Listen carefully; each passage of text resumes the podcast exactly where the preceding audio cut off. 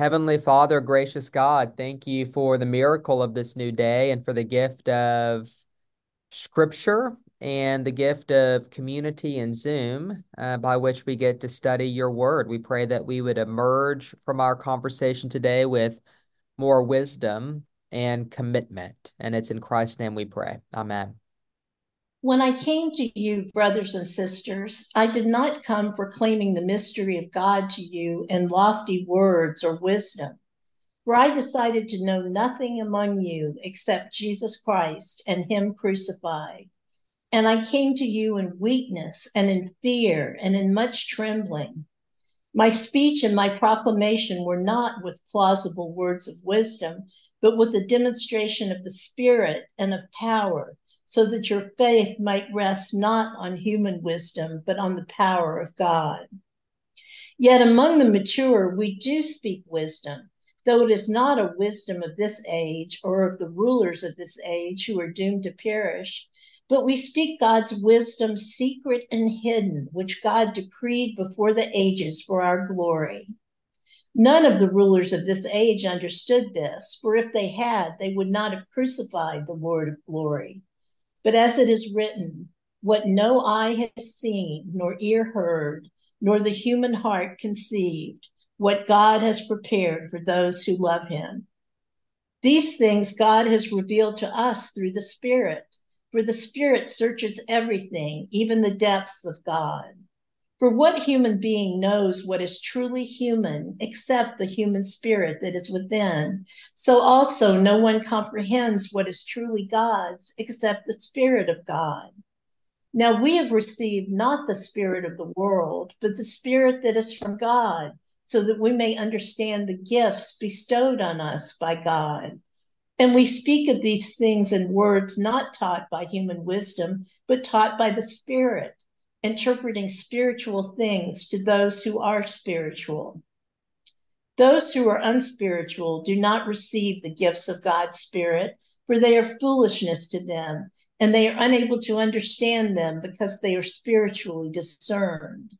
Those who are spiritual discern all things, and they are themselves subject to no one else's scrutiny. For who has known the mind of the Lord so as to instruct him? But we have the mind of Christ. All right, and thus ends um, chapter two. You might have noticed in my prayer that my request that we would leave this study uh, not with more knowledge, but rather with more wisdom and more commitment. Um, because one of the themes of First Corinthians is that knowledge puffs up, uh, but love builds up. Um, that the wisdom of the world is folly, but that the wisdom of God is different. And here, Paul is really trying to get the Christians in Corinth to grasp that knowledge and power, as the world sees them, are not the overarching goals of the Christian life, that we are optimizing for something else. And so he begins by reminding them how he came to them and and he addresses the Corinthians as brothers and sisters. And you know I do want you to pay attention to that word sisters because often Paul gets a bad rap um, for not caring about women yada yada yada but that simply is not true. Um, in Galatians he says something as radical as in Christ there is no male or female that those distinctions with their power differentiation is drowned in the waters of baptism. Uh, and so he is addressing men and women here in this in this community, which I think is pretty remarkable and uh, I think very neat. Um, and he says that when he came among them, uh, he did not proclaim the mystery of God in lofty words of wisdom, uh, but rather that he came in weakness. And so basically to come to a community without a lot of wisdom and without a lot of strength is basically to say, I came to you the exact opposite of how every other teacher in this world postures himself, right? Because, you know, if you're a teacher with the following, you want to pretend to be wise and you want to pretend to be strong and you want to pretend to be charismatic. And basically, what Paul says is, that's not the power behind my presence. That's not the power behind the church. That the power behind the church is nothing other than Jesus Christ and Him crucified. And he says, I decided to know nothing among you except this. Basically, whatever else there is to Christianity, we didn't really even talk about it. The only thing that we focused on was Jesus Christ and Him crucified. And in verse six, he'll say, Yet among the mature, we, the mature, we do speak wisdom. And so Paul will concede that there is such a thing as Christian wisdom over and above the cross. Um, and you know, the the author of Hebrews, for instance, will agree with this. He'll even write to his community that, you know, by this time you ought to be teachers in the Christian way, but that you need to return to the elementary truths of God's word all over again. He tells the people um, in Hebrews that you need milk and not solid food. And so in the Christian life, there is all sorts of things to learn. There is something other than Jesus Christ and Him crucified to learn about, right? Paul says that, Hebrews says that. But Paul basically says, I decided to talk about nothing but this one thing. And so the question is why? Why would Paul focus only on that?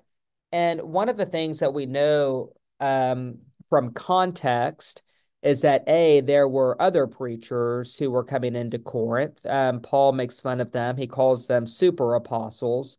We don't get to them until I think Second Corinthians, but there were teachers who taught that we could be strong and that we could be wise and you know gave people lots of tips and tricks to better themselves but we also know that in greek society philosophy was all the rage and you know anyone um, who uh, knew anything about conversation knew something about philosophy. They didn't talk about sports they didn't talk about politics they didn't talk about the super bowl they talked about plato and aristotle and plotinus and all kinds of other stoic and epicurean philosophy. So in acts 17 when uh, paul is preaching in athens the author of Acts tells us that the Athenians and the strangers visiting used to spend their time in nothing other than telling or hearing something new. So basically, what did the people talk about? They talked about the flavor of the day with respect to philosophy. Everyone loved new philosophy. And Corinth was at the very center of that intellectual movement. And so, what Paul doesn't want to happen is he doesn't want his gospel to be mixed in or cheapened by this rotating um, assortment of different philosophies that people talked about. Because Paul isn't here um, pushing or peddling a philosophy, but rather a truth about who God is and how God has entered this world. And so Paul says, I decided to know nothing among you except Jesus Christ and Him crucified. And the reason Paul continues to speak about this, if y'all remember our conversation last week, the uh, symptoms in the community are divisions, right? Some say I belong to Apollos, some say I belong to Paul, some say I belong to Cephas, right? Those are the symptoms. But the problem is that they don't get who God is right? They have missed that God came among us not in strength, but rather in weakness. And Paul says, I came to you like that. I came in weakness. In other words, I came in full dependence on God. That's what it means to come in weakness. I came relying not on my strength, but God's strength. I came to you completely vulnerable, the way that Jesus came before us completely vulnerable. But the irony of it all is that whenever we come to each other in weakness or vulnerability, that then reveals the true nature of power, right? We see this on the cross where, in his weakest moment, uh, where he stands before Pilate, taunted, mocked, shamed, with a crown of thorns around his head, right? Completely weak, that Christ the King is actually displaying his true power. And Paul is saying something similar about his ministry that I came before you very vulnerable, but that is what actually allowed me to be a vessel uh, through whom the Spirit worked, right? He says, I came with a demonstration of the Spirit and a demonstration of power. And so that's a paradox. I came to you in weakness, but you saw a lot of power in me. And that's worth thinking about for all of us. Um, because, you know, I mean, I think that we can all picture somebody who is very arrogant yet deeply insecure. I mean, one of the ways that we compensate for our insecurity is to pretend to be very mighty and powerful, but anyone with eyes to see can see right through it. Meanwhile, my guess is that you can all think of people who don't present as being very cocky or arrogant or concerned with fame and reputation, yet there's a tremendous power to their presence. And what Paul is saying is, I am a vessel through whom the Spirit works. And there is a power at work in the church, and there's a power at work in my life. But in order for that power to operate, I've got to get out of the way. Uh, in verse six, he says that even though I decided to know nothing among you except Jesus Christ and Him crucified, yet among the mature, we do speak wisdom. It's just not a wisdom of this age or the rulers of this age who are doomed to perish. And Paul does say that the rulers of this age are doomed to perish. Uh, that's good news, not bad news. Um, now, don't think of a politician you don't like and say, thank God that guy or gal's going to perish, but rather think of the powers and principalities that Paul speaks of in Ephesians.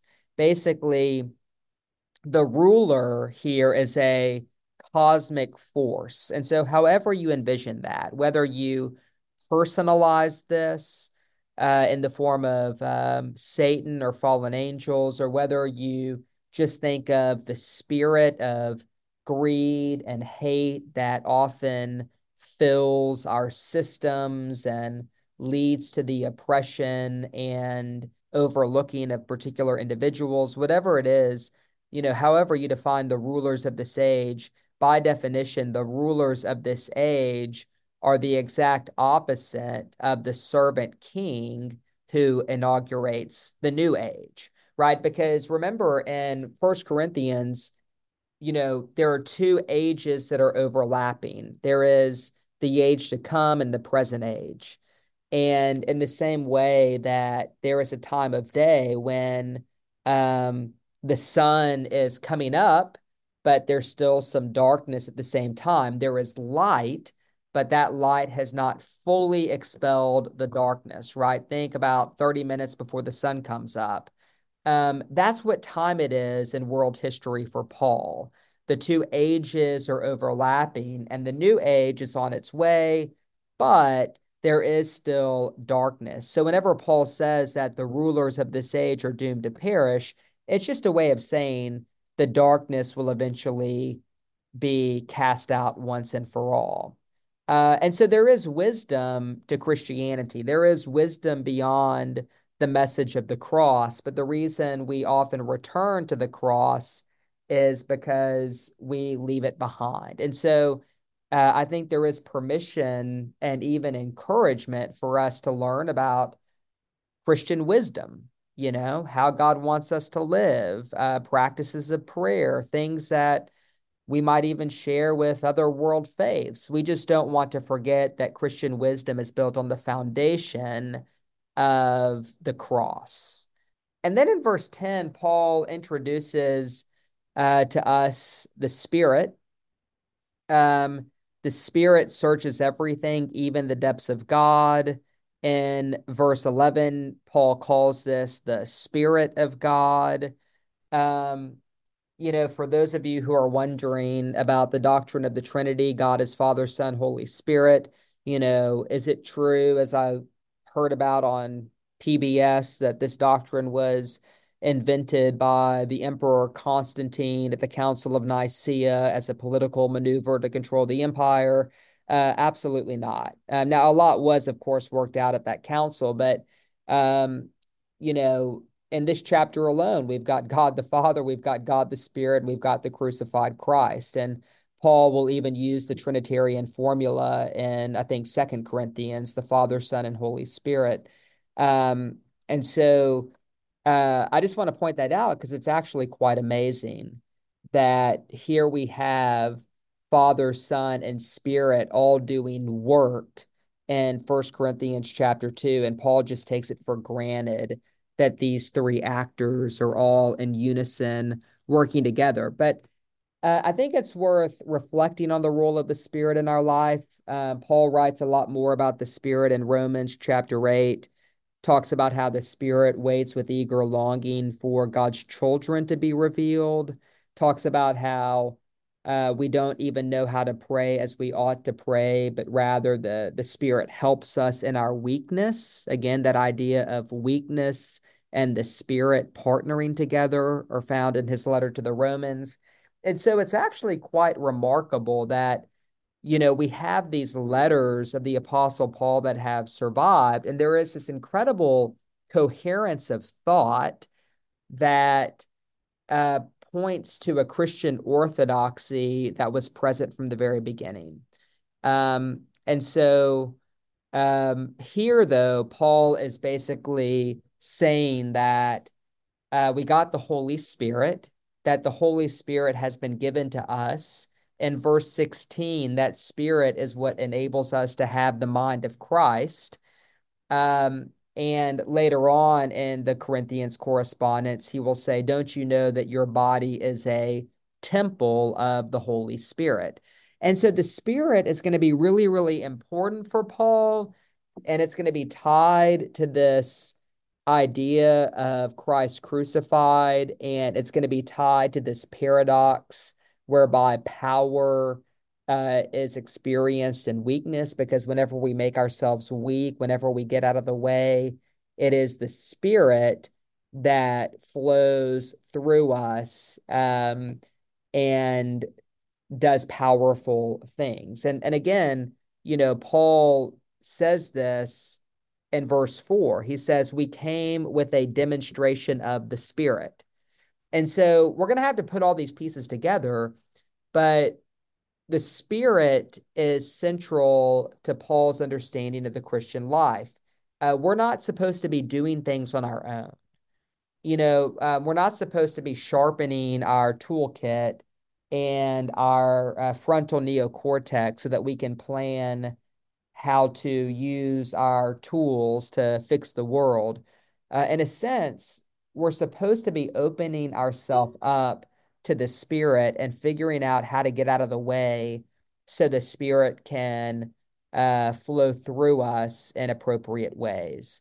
And um, this experience of the spirit uh, moving through us is tied to the the mind of Christ. Um, you might recall last week, Paul says that we are to be of one mind, that we are not to have divisions amongst ourselves. And so now Paul tells us what that means, right? To be of one mind has nothing to do with uniformity of perspective because, you know, the Corinthians disagreed on all kinds of things.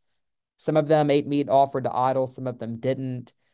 That's not the point. The point of the mind of Christ is that we serve one another amidst our difference, right? Because there's lots of difference in the Corinthian community. And so the mind of Christ is not that we agree on issues, but rather that we agree on a quality of love and service and unity in the midst of all of our difference. And so as we go into conversation, just some things to think about. Um, you know, Paul says he came to the Corinthians in a state of weakness. What does this mean for our life? um, what does it mean for you to come before someone else in a state of weakness? What does that mean? And what does it not mean? Right? Because there are things that that doesn't mean. Uh, because weakness for Paul is Christian power. So, what does that mean practically speaking? I'm also curious to know whether or not we should only have one message as a church, the message of the cross, or whether you see the Christian message as being much more holistic, that that's the foundation, but that we really need to build on it uh, as a community. Um, uh, that was the perspective of whoever wrote Hebrews, right? Whenever he says, um, you're not ready for solid food, you still need the milk. You know, one would argue that the meat and potatoes, the milk of the faith is the cross is that the only thing we need to be teaching or should we be building upon that what's your understanding Um, and then Paul talks about uh, there are spiritual people and unspiritual people. A lot of people in our world um, like to say that they're spiritual. Um, you know, I'm spiritual but not religious. I'm, I'm a real spiritual person. But what exactly does that mean?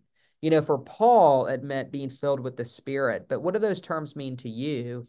And then Paul talks about discernment. He says that spiritual people can discern all things because, you know, we don't have a commandment for every moral predicament we'll ever face. I mean, you don't really need to do much discernment around whether or not to murder or commit adultery. All right. Those are in the top 10. They're written on stone tablets. We don't need to discern. But there are many places where the Bible is silent on purpose because we have something better than the Bible. We have the Spirit and we have community. But that means discerning what is appropriate, what's not. So I'm just curious what you believe we as Christians need to be discerning.